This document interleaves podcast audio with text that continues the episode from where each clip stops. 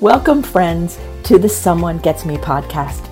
I am your host, Diane Allen, and I am so delighted that you're here.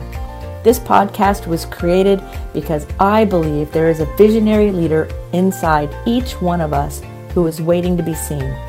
In each episode of Someone Gets Me, you will hear useful tips from successful visionaries who will share their stories about how being seen has allowed them to take their vision out into the world with action navigating your mental, emotional, and physical health.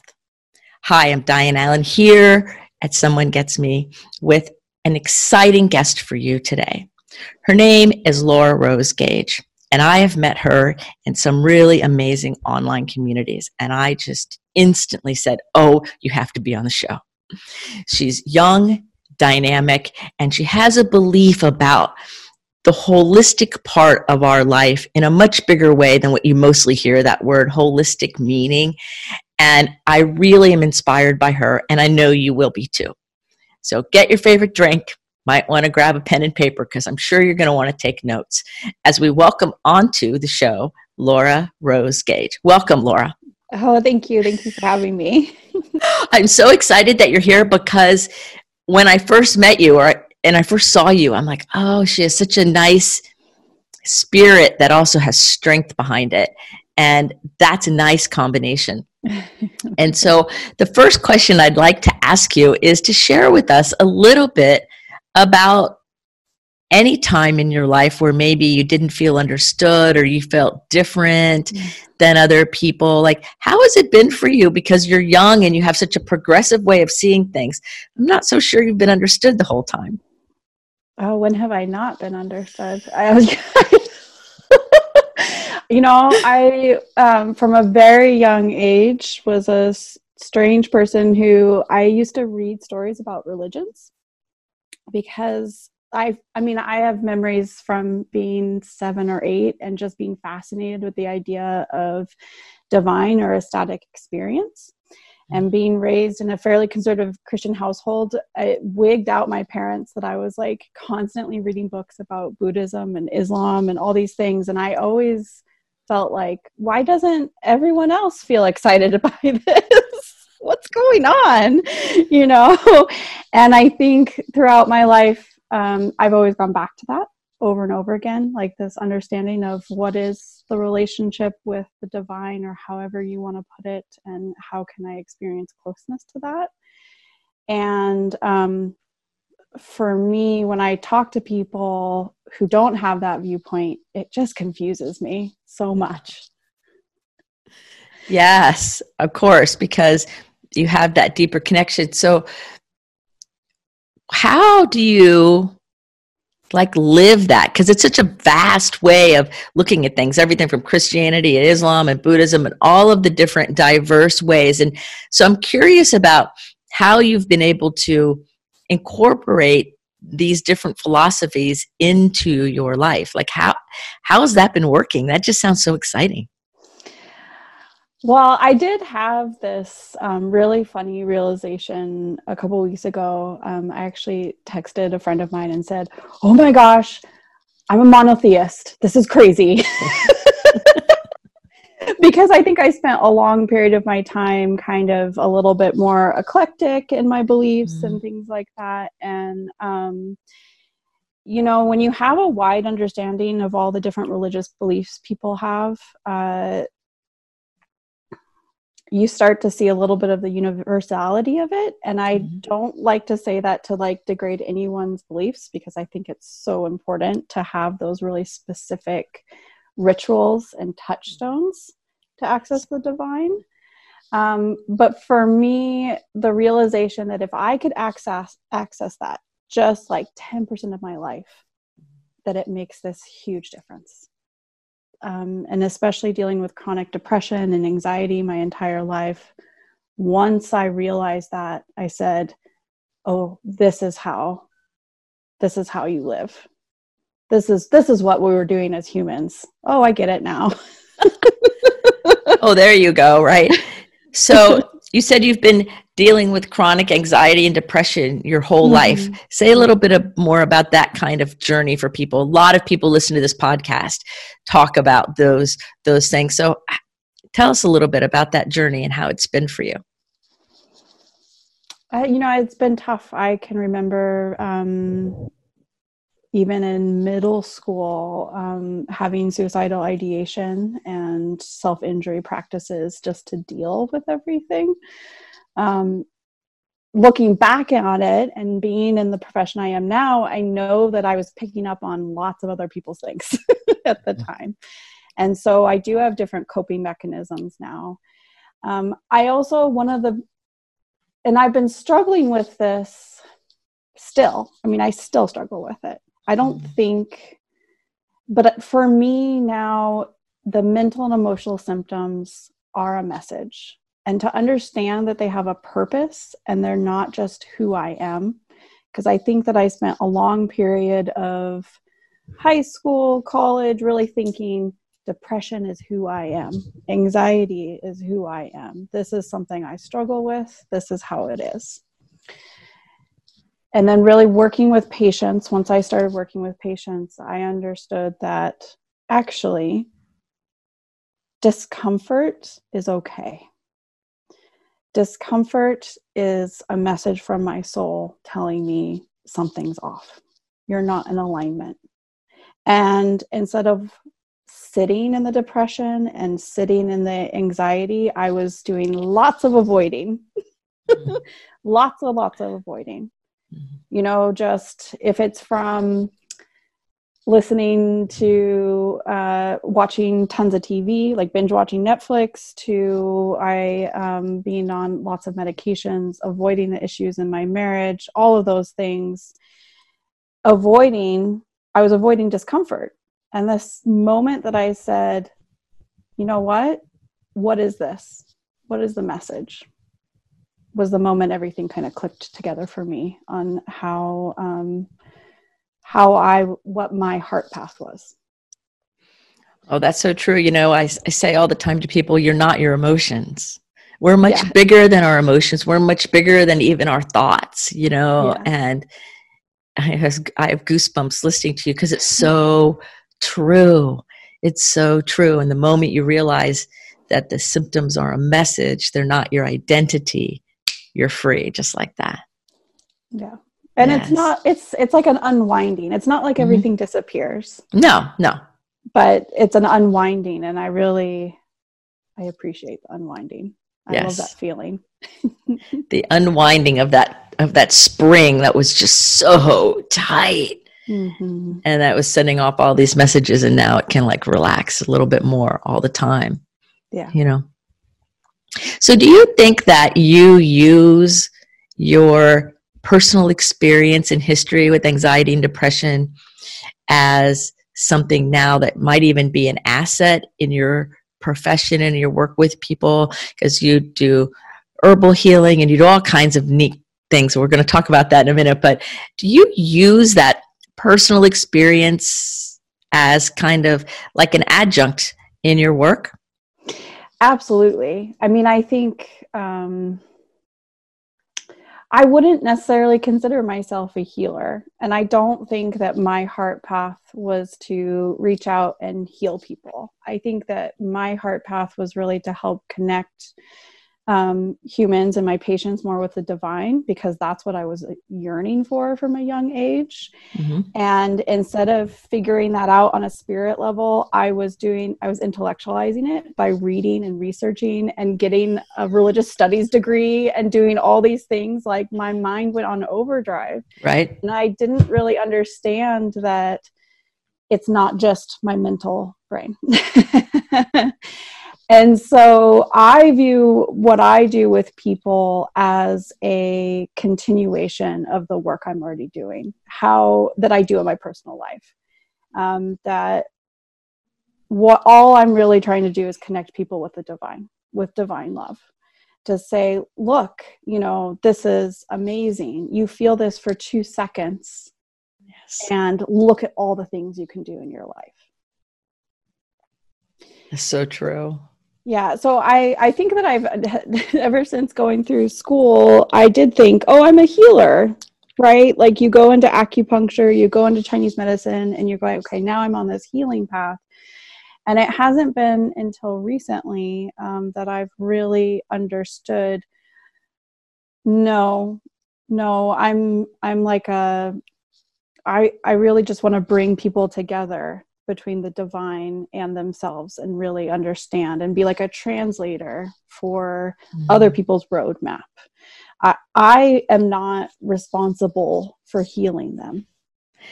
Amen. I say that all the time to people say, Oh, thank you. You saved my life. I said, No, no. I'm the bridge. I'm the connector. Yeah. I, I might have a flashlight and I have a little bit more experience on the road, but I am not the healer. The healer is the divine. I'm reminding you that you can be connected in these cool ways, you know? And, and so it's delightful to speak to somebody who can get the nuance because our culture just uses words so quickly and oh you're a healer you do this and you do that okay so you you work with herbs and acupuncture and you really sit with people and help them find that divine within them and help them awaken to their own beauty and that in my mind is the bridge. It's the catalyst. It's the the person that's like um, as mary burmeister said from jin shin jyutsu she talks about being the jumper cables. And, yeah. and i like that phrase. Like i can think about me being a jumper cable. Like i see that image and i'm like i'm just helping wake it up in you. It's already in there. I'm just giving you a little jolt right? Yeah. exactly. I always used to say i'm just a conduit for this guys. Like i'm not mm-hmm. really doing much. Right. Well and and here's the thing. You are doing much. Um, we are doing much. When we decide to step into that place to be that conduit to be those jumper cables that is a vital part in the big picture. Mm-hmm. so we're not claiming ego wise, oh, I'm the healer. You're not claiming that. What you are claiming is, I have the skill set and the understanding and the calling to be that jumper cable, that conduit. And without the conduit, the message doesn't travel quite the same to the person. So it's a very important role, actually it's just not your ego taking credit for I'm the healer. well, and of course, the goal always is that, um, like, I won't see them again eventually. Yes. Um, I would love for them to have their own skills. And then we understand that eventually, as you develop those skills, you can pass it on to people in your own life. You don't have to, like, send other people my way. Like, that's just one of my big beliefs is that. Um, just by being ourselves, being our true self, mm-hmm. can create huge change in the world. Absolutely. That authenticity and being true mm-hmm. in the real word, true, right? True. Yeah. so, do you ever have any issues with overthinking? Do you ever like find yourself thinking, thinking, thinking? Because when you made that comment about keeping it in your head, you know, and and I could so see you doing that. So, do you ever have those trouble where you get in those overthinking loops and you're like, oh, I can't get out of this?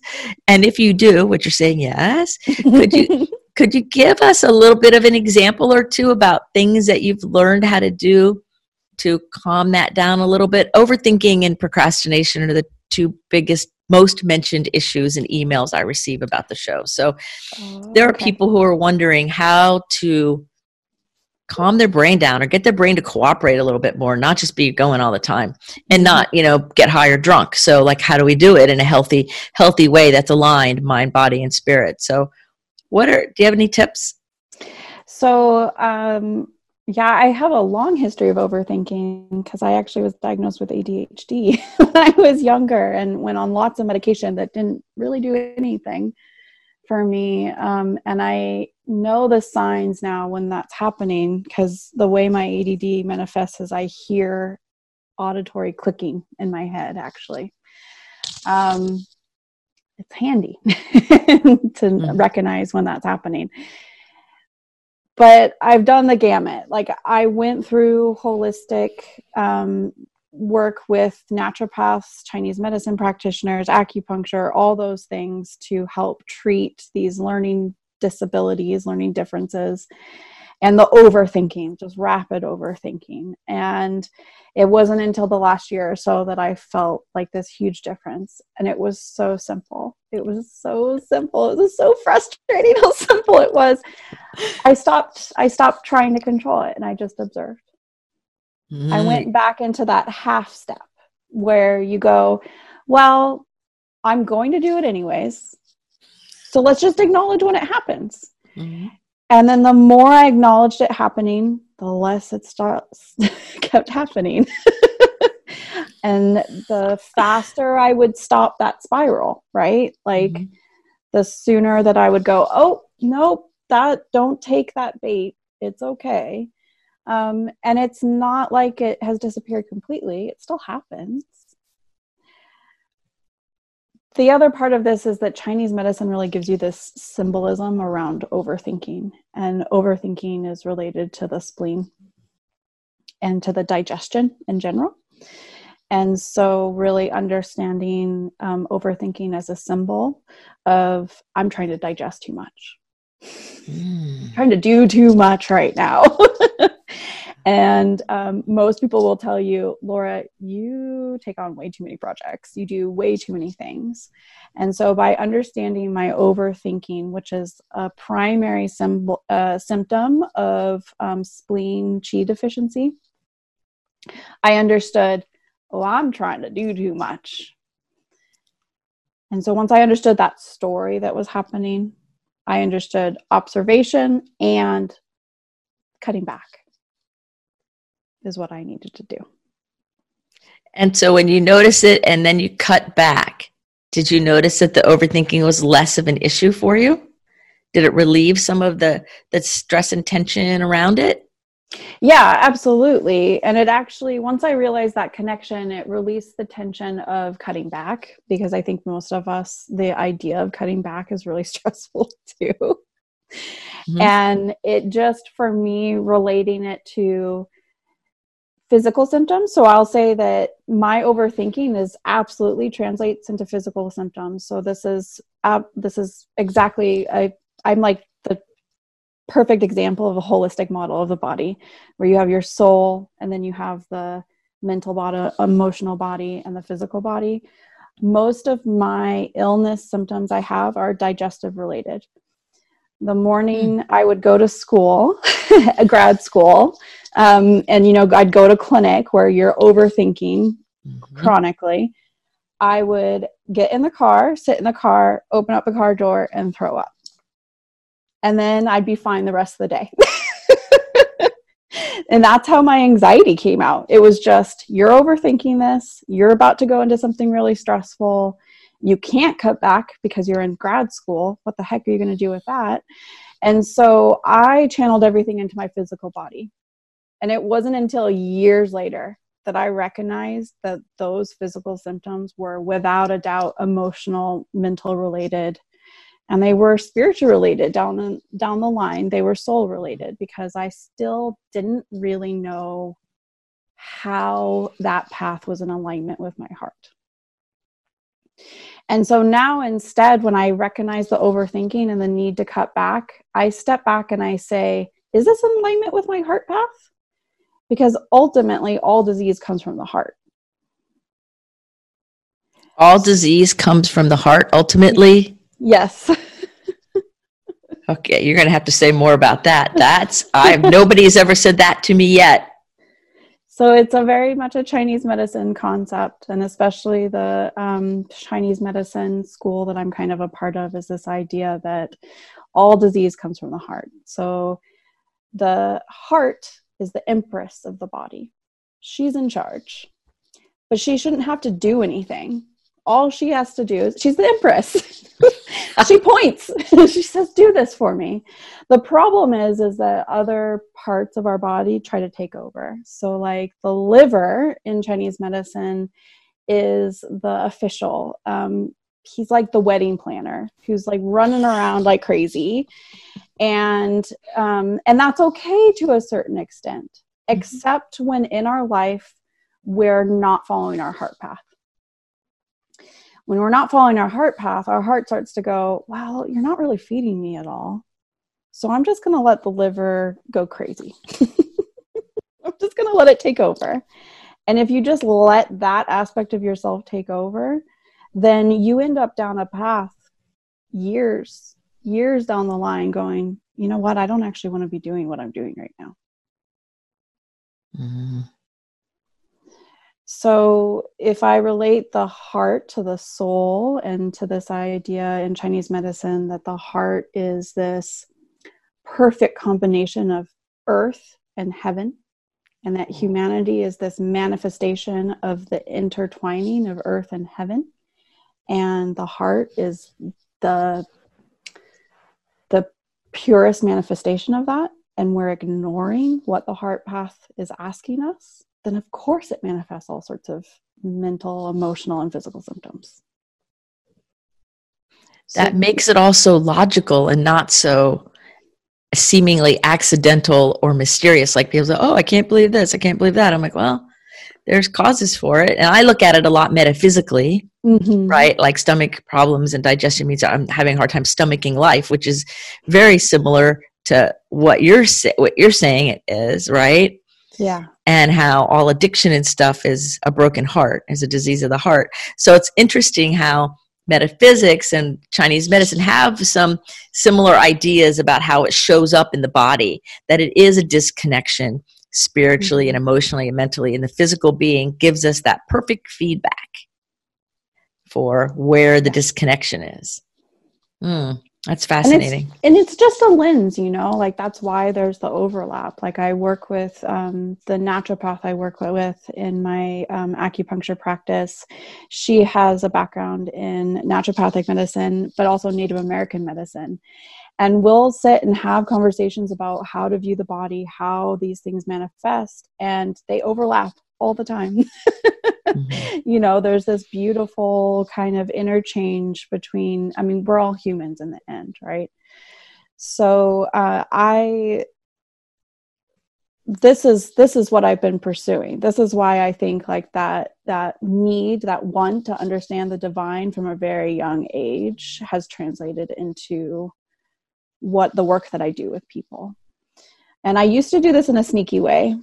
I used to have people come in who had um, chronic pain, and I'd be like, okay, okay, we'll treat your low back pain. And I would give them all sorts of logic about why you can do points that um, aren't actually on the low back and it still treats low back pain and I started to um, not actually treat their pain. I started to treat the um, spirit of their organs and the emotions of their organs, and they would get 20 times more pain relief than they had before. Because, as a caveat here, I hate treating pain.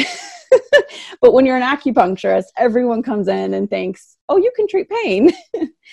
and what I recognized in my practice was that if I actually treated the stress the insomnia, the emotional imbalance, the mental imbalance, and really helped bring the heart path in alignment and therefore all the other organs. Mm-hmm. And I would get 20 times better results with pain relief than anything else. So that's treating the cause and the underlying things rather than just putting a band aid on it. Yeah. And in Western society, we're trained put the band aid on and keep on going. And I think that's one of the things I appreciate about all my acupuncture friends and people who study Chinese medicine is it's the underneath. It's like what's the core? Because I'm a big one on let's look at the cause. You know, if we're going to put a band-aid on a cyst, that that infection's in there until we get it out. So let's take care of the cause. Then we won't need band-aids after a while. Yeah. So so you were sneaky and treating all their inner causes without them knowing yeah and i you know i think the biggest growth that i've done in my practice actually is to no longer be sneaky you know like there's there's a time for that and i absolutely in the past year or so have decided no you know what? All you guys need to learn that it's not about the physical pain. And i don't want to sneak it anymore. And if we um if you can't tolerate that idea, then we're not a good fit. And so that's been one of the kind of biggest changes that has happened um, in the past year, two years, where I've just decided that it's time to be fully visible and that, to be completely woo woo. So, how long? Have, when did you get out of school? How long have you been doing this? I've been doing this um, seven years now. Seven eight, years. Eight. eight. Years? I don't know. 2012. Eight. Eight years. Eight. I'm not good with time. that is really, really magical. I love this story. So, do you have a success story of somebody that you helped that maybe didn't really understand what was happening and you were able to help them see the way and without any breaking any confidentiality? Could you just kind of share about like how, how was a person when they got there? What were you thinking about as you were helping them? Mm-hmm. And then mm-hmm. kind of how did it all unfold? I think it's it's really interesting because a lot of people in Western society do not understand sometimes a different way of thinking. And so I really would like people to understand how you think about these things because here you are, this inquisitive person your whole life, and really wanting to be that conduit and, you know, connections the correction. And so, can you give us a cool example of of when you were, you know, when you did that? Somebody you think about right away when you go, oh yeah, yeah, I think about um, kind of a combination of almost all my fertility patients because I, I do a lot of work with fertility. And um, there's a couple of them, absolutely, without a doubt. So I, the fertility work I do is very specific. Um, and most of the time, my fertility patients come in and they have a very, they're like, I have PCOS or I have painful periods or something, and I'm not getting pregnant and they just want me to write them an acupuncture prescription. Come in once a week, let's do this. And one of the first conversations I have with all my fertility patients is about the emotions that are involved in what they're doing. Mm-hmm. And really the transformation that is necessary. And one of the biggest parts of this is the uh, the acceptance that you can't push to receive this. Mm-hmm. You have mm-hmm. to be open to receive. Right. You can't push to receive. You have to be open. you yes. know, this idea of the speed of the divine, you know, the earth can be instantaneous or it can be as slow as it really wants to be. and uh, this is uh, so many of my fertility people, sometimes it's taken two years, sometimes it takes three months. But all of them have said, this wasn't just about becoming a mother anymore. And the reason why I went into becoming um, doing fertility was because what I saw in infertility clinics and IVF was it was just about becoming a parent. Doesn't matter how much we um, deteriorate your system. Doesn't matter how much we pull upon. Like most of the fertility medications really sap the body. Most of those pregnancies are very deficient pregnancies and the patients I work with to naturally get to that point of being able to conceive on a physical, on an emotional, a mental, and a spiritual level means that it means 20 times more than going through IVF ever did.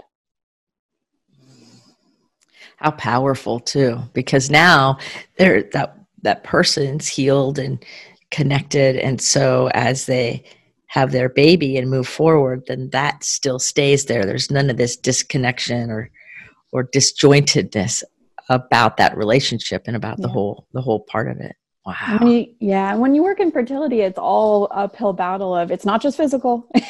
Mm-hmm. you know and so that's the, i think that those patients are the people who i think a bit about right away. I'm like okay they mm-hmm most of the time they come in very type A.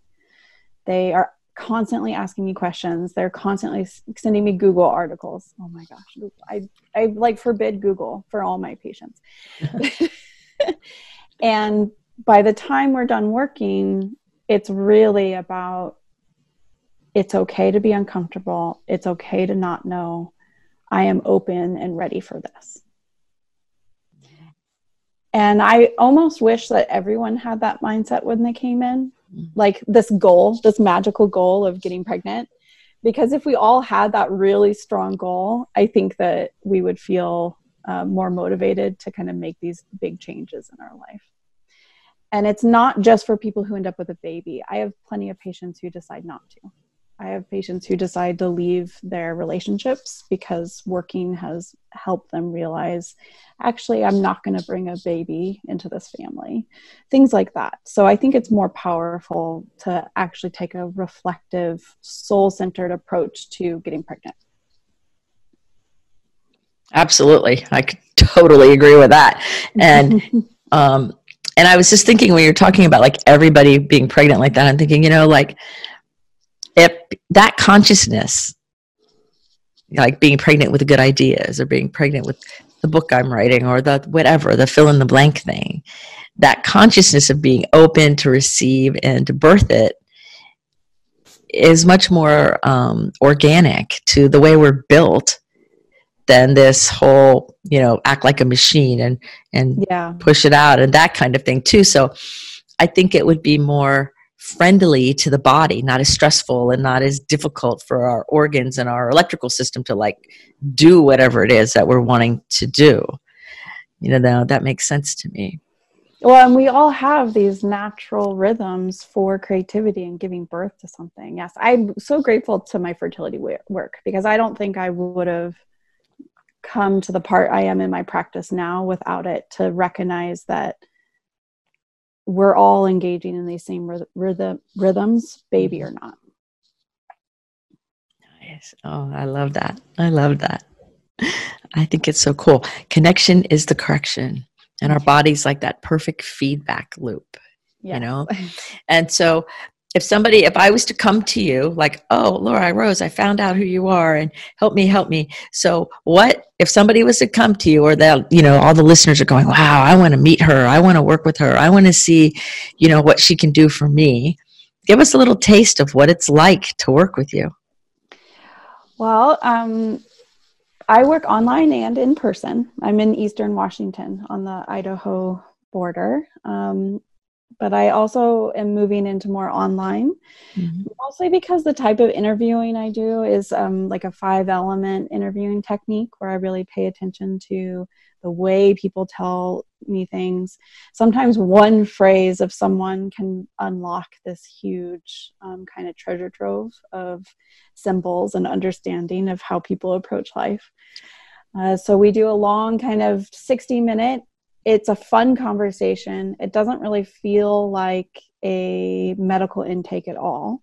Um, it's more about really understanding how do emotions feel in your body how do you deal with stress because everyone deals with these things differently and it gives really insight into what elements are in charge of the person at the time so we have that conversation, and then um, from there, I uh, do some recommendations like food recommendations, flower essences, sometimes single herbs, sometimes formulas.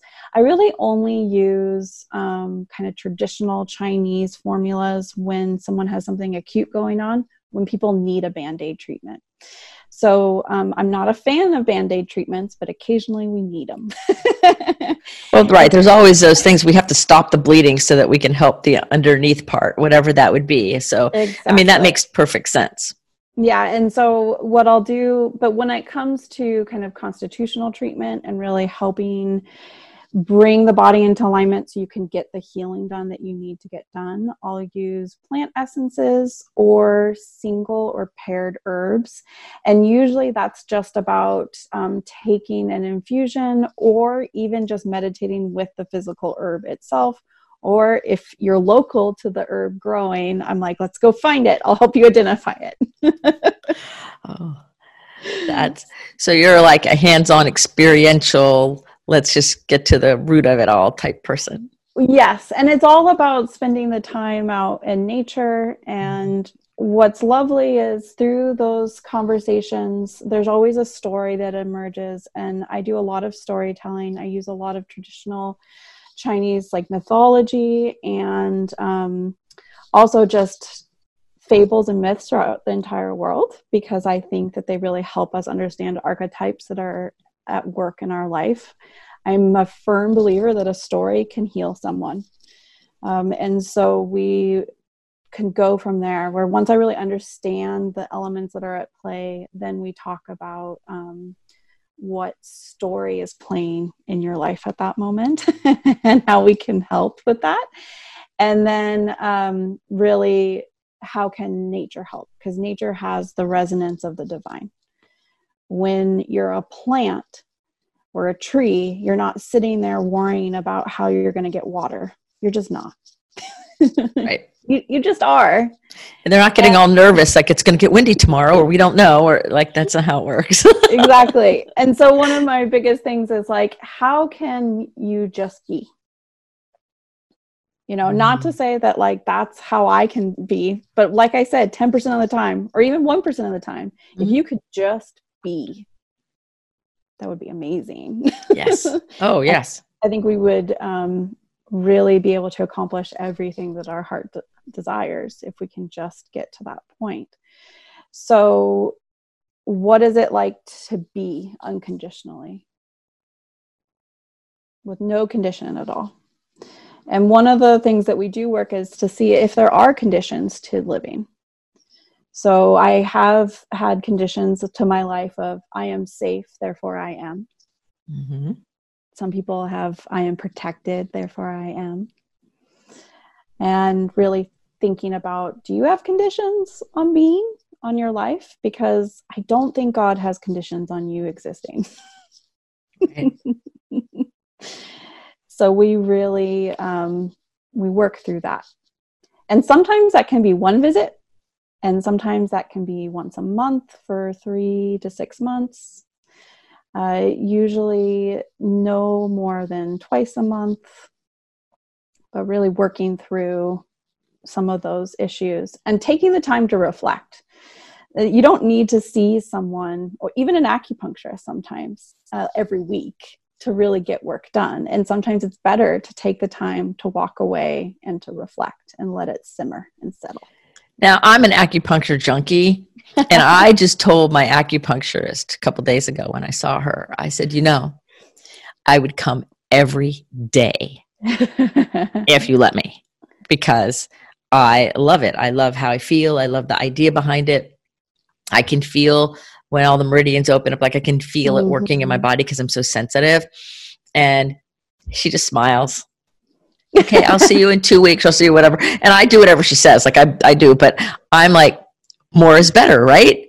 But yeah. not always. Sometimes it's the relaxing into the flow of it and allowing that is better. But our Western mind is like, ooh, ooh, more, more. I, if I can do more, I'll do more. And that's not the answer to the question. yeah. Yeah, I have lots of people say that to me, and I'm like, this is because acupuncture is the easy button to get into a state. There's no reason why you can't do that on your own. And my goal is to help you do that on your own. Mm-hmm. And I wouldn't say that I see plenty of people for acupuncture once a week, twice a week, actually, especially my people who um, just they're doing a lot and they're trying to. Uh, maintain energy levels that might not be realistic if they weren't seeing an acupuncturist. But I consider acupuncture one tool in a huge amount of tools mm-hmm. that Chinese medicine practitioners have. Uh, but I agree. If I could get acupuncture, you know, at least once a week, that would be lovely too. Mostly because it feels like this um, beautiful pause. Yes when I get up from acupuncture, I feel like I just did an hour's worth of yoga. mm-hmm. I have some of my most amazing insights and intuitions, not only laying there, but driving home. Yeah. I, like a shortly after, I'm like, whoa, this is great. And that's why I like it because it's, it, it it's like it cleans out the gook or the fog or the static of whatever, whether it's internal or external, because I'm an empath and I have to deal with that, like mm-hmm. all those mm-hmm. different things. And it's just like, whoa, okay, let's get off the merry-go-round and clean it up for a minute. And then now let's see. Yeah, in my opinion, you're uh, after acupuncture, you're in perfect alignment. When the acupuncturist does its job, does their job, you're in perfect alignment. You're perfectly stacked. Like your um, your heart is in perfect alignment with all the other organs. Mm-hmm. And so of course you get a full the full download. oh, yeah. time. I have lots yeah. of patients who experience that, and that's why they they do it. And I often like it, it is my belief you can do that on your own. You really can. Mm-hmm. You can get there on your own. Um, it just takes a lot of work sometimes, and so it's easier to just go get acupuncture, which is why I love to go get acupuncture as well. I can do it on my own relatively easy now. Right. And and at the same time, I think it feels really good to be nurtured that way. Like yeah. my energy system's being loved and nurtured with the needles. Mm-hmm. My acupuncturist like gets it and she doesn't have to say anything. I just know she gets it. And so it's like it's like a big energy spiritual nurture experience along with all the other cool benefits. And so I think it has such deep, profound connection and, and ability for us as humans, much more than people think. I've I've suggested it to clients before and they go, Oh, I don't do needles or whatever. I'm like, that's not what I just said. But okay, so let's just dissect it, back it up, and let's look at why I'm saying that, that that might be something to try. I'm not saying you have to. I'm just saying you might want to give it a shot some of my best patients who I love are were terrified of needles when they first started seeing me. And I just think the stronger the resistance to the acupuncture, the more impactful it will be for them. Mm-hmm. Yes. You know, and I yeah. that's beautifully put. I've never heard it that way. Um, it's a great way to think about acupuncture, absolutely. Yeah. And the I mean, I love hearing everyone's experience of acupuncture because it's different for everyone. Right. I love hearing about the colors. I love hearing about the things people see. It's just amazing. it is. It's fascinating to me. Now, you have an herbal apothecary in your home. I do, yeah. and will you talk about that? Okay, first of all, let everybody know what is an herbal apothecary and why on earth would you have one? And what do you do with it? Like, I just think it's fascinating. I saw a picture that you put on social media of the herbal apothecary in your home, and I thought, I am so glad she has scheduled an interview because I'm going to ask her about this. It's fascinating.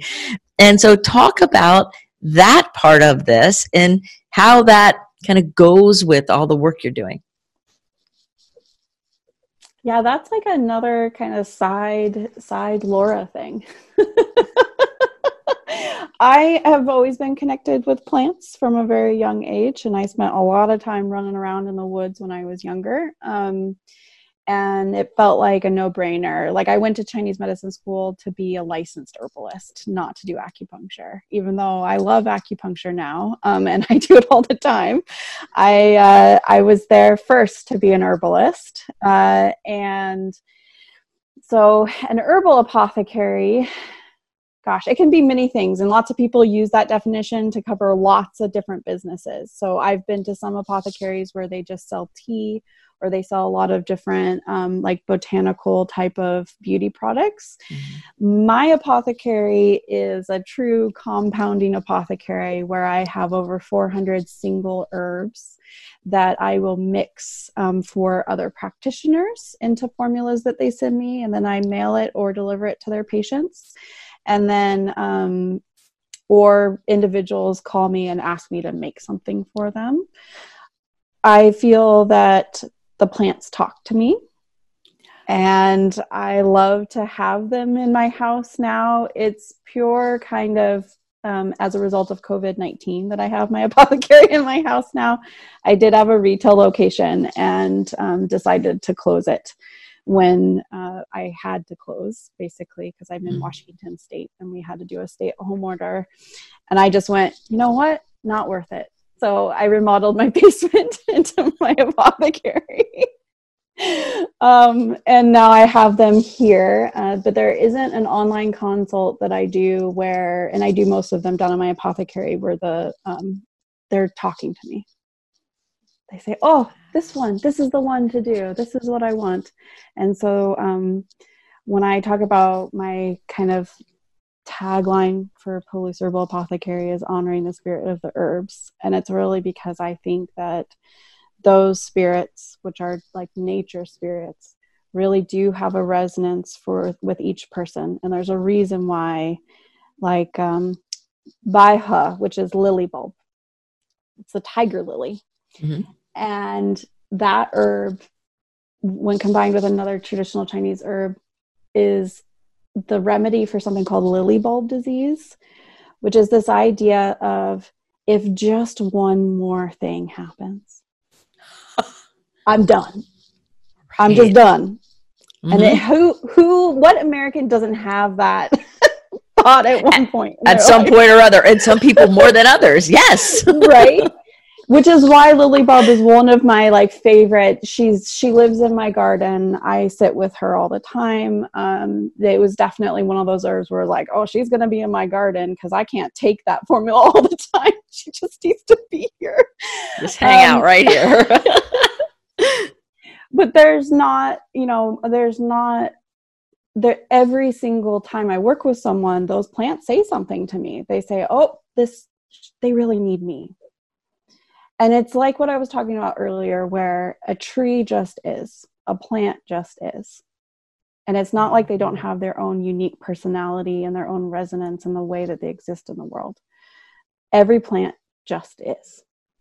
And as a human to sit with that plant that herb highly medicinal or not um, you really understand and take like you can match the resonance of that plant so one way that i do that is let's see someone has chronic utis it's not about throwing a bunch of herbs at them that get rid of bacteria it's about throwing an herb at them that exists in the world in a way that um, lets uh, water metabolism balance out. So, like right. a mushroom, let's say, Fu Ling poria, ideal herb for balancing water metabolism in the person. And most of the time, chronic UTIs are about an overabundance of water or water in the wrong place or something like that. And so, I uh, really do think that with just a few plants that really show the body, hey, look, you can be in balance. Mm-hmm. Look at how I'm in balance when I live in my life. right, right, exactly. Like, come on, you know, like yeah. if I can live in balance, you can too. Come on, human, catch up with me. right, exactly. Here's the example of what the pattern looks like. Yeah, come, come play with me. Yes, yes. And so that I think that's why herbs and I get along so well. And um, a long answer to why I have a bunch of herbs in my basement, but. I think that's really cool. I'm talking to you. I I spent some time last summer on Pender Island in Canada with an herbalist who has been studying with the first people, all the indigenous tribes for many, many, many years. I think he had something like the first, you know, actual herb shop or whatever back in the 60s where he was living at the time. It wasn't Pender Island, it was somewhere else. Anyway, I was fascinated by by meeting this gentleman, and so then he did this intercultural workshop. So, of course, I fly from Florida to Pender Island, Canada, directly, diagonally across North America um, to go to this couple day event. A lot of people thought I was a little bit nuts, but I wasn't because one of the things that he taught us real life and i'm in the pacific northwest where you are but like i don't know i don't have a reference point for that much i've been there a couple times but not like this not hiking up and down mountains and doing stuff and checking out mushrooms and looking at this and and seeing things differently but he taught us how to attune to the plants mm-hmm. and let them talk to you and they talked to me out they talked to me and it was funny because there was this one time where I said, they're telling us to take care of the young ones, the young ones. And, um, and I kept hearing that over and over. And he translated it as children. I said, no, no, no, young ones, like young in something, just learning something, the new people. They don't have to be young in age. And it was really clear to me. And I'm like, wow, this is fascinating, you know? And so then I meet you and the herbs talk to you, and I totally get it because I you're not the first person that I've ever interacted with and they they actually talked to me. The arbutus tree helped heal this back injury from that I had from a car accident. There's still a little challenge with it, but I felt it just whip in and just kind of clear out stuff that was actually not in my back. Mm-hmm. You know, and I was thinking about that when you were talking. Huh. Very cool. Very exactly cool. right. And we know it. All humans know it from our small traditions of I I in our family we have a tradition of when a, a parent passes away, we always plant a tree for them. Mm-hmm. And um, I know lots of families who have traditions like that. So even yes. if we've lost this knowledge, we actually we really know it. My mom looks at our hawthorn tree. I live next door to my parents. Um, we are on the same block, and so she always says to me, I look at that hawthorn tree and I think of my mom, who's very prickly but has beautiful flowers. You know, and if I can say with earnestness that that healed, that tree healed a lot of wounds from my grandmother's passing. So they're always talking to us. Mm-hmm. Always. You just have to listen. It's the same way as our, our soul is always talking to us. You just have yes. to listen just have to listen so so you use all of these neat tools to help people just listen and get connected in a way that's so powerful that then they they keep seeking it on their own yeah that is a really amazing way to navigate your physical, mental, and emotional health. It's not the typical Western way that's full of intervention and never really looking at it. It's, it's much softer and much more long lasting from what everything I'm hearing from you. And so I love that we're talking about navigating these things in a non-traditional way because I think it's time for for changes to happen and people to start seeing that there's options and there's ways to handle it it meaning the overall picture, right? Absolutely.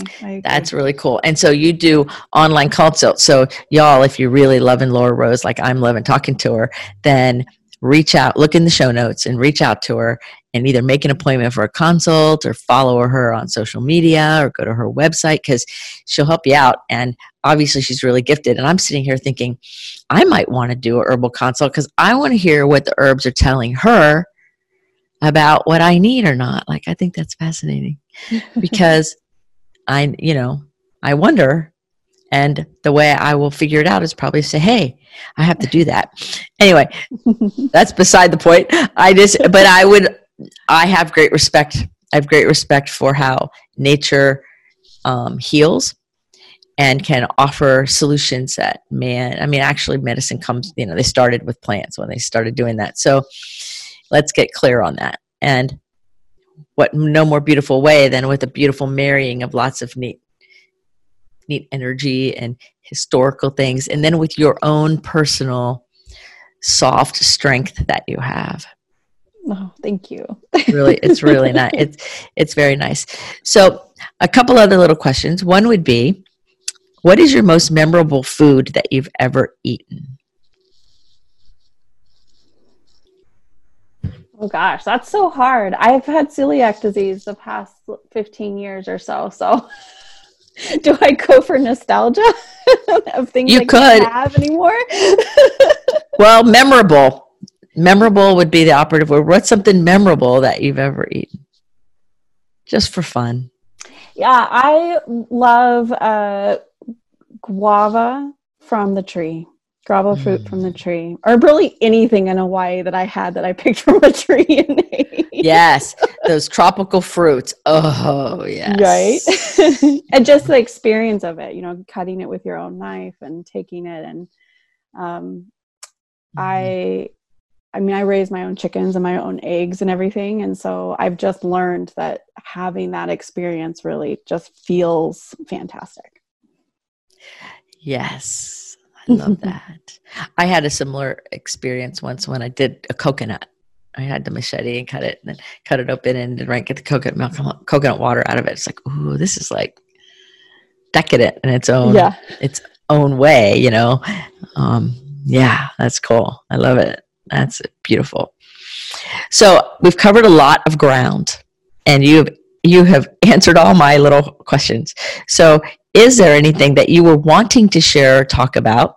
Your links will be in the show notes and your full bio so that all of you guys can read more about Laura Rose because she's very skilled at what she does. But is there anything that you wanted to share with all the listeners around the globe that I didn't ask you about or that your heart is saying share it or anything like that? Hmm. Really, I tell would tell everyone exactly what I tell all my patients, which is I love you exactly the way you are right now in this moment. So just let that in, right? Got to mm-hmm. receive it. So, if you were going to have a billboard that had any Laura Rose message on it, what would it be? Mm. Well, I'm sure I love you. I love you. It's there, you know. It gosh, I wish, you know what, working with the divine and cultivating that relationship, so many things are unspeakable and untellable. Mm-hmm. Um I wish I could incop like just put that in a bill, like that feeling. Yes. Yeah. Me too. I there's no words. You can't. Awesome. Well, thank you very much for being on the show today. Th- thank you for taking the time out of your busy schedule. Thank you for all of the great information that you've shared with everybody and given us a whole exciting way to really open up on another level for ways to have vibrant, healthy lives that are um, fulfilling and joyful. So, thank you so much. Thank you. Well, everybody, you have been listening to Laura Rose Gage from Washington State, who is a gifted acupuncturist and herbal healer.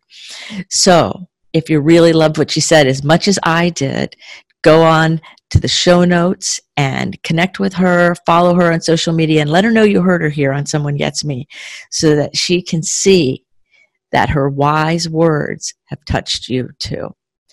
But until the next episode of Someone Gets Me, remember to keep your face to the sun so the shadows fall behind you because you're a rock star on purpose, here with a purpose. So go out there play your music, let your light shine. Until the next episode of Someone Gets Me, be well. Thank you for listening. I trust you gained some valuable inspiration and information.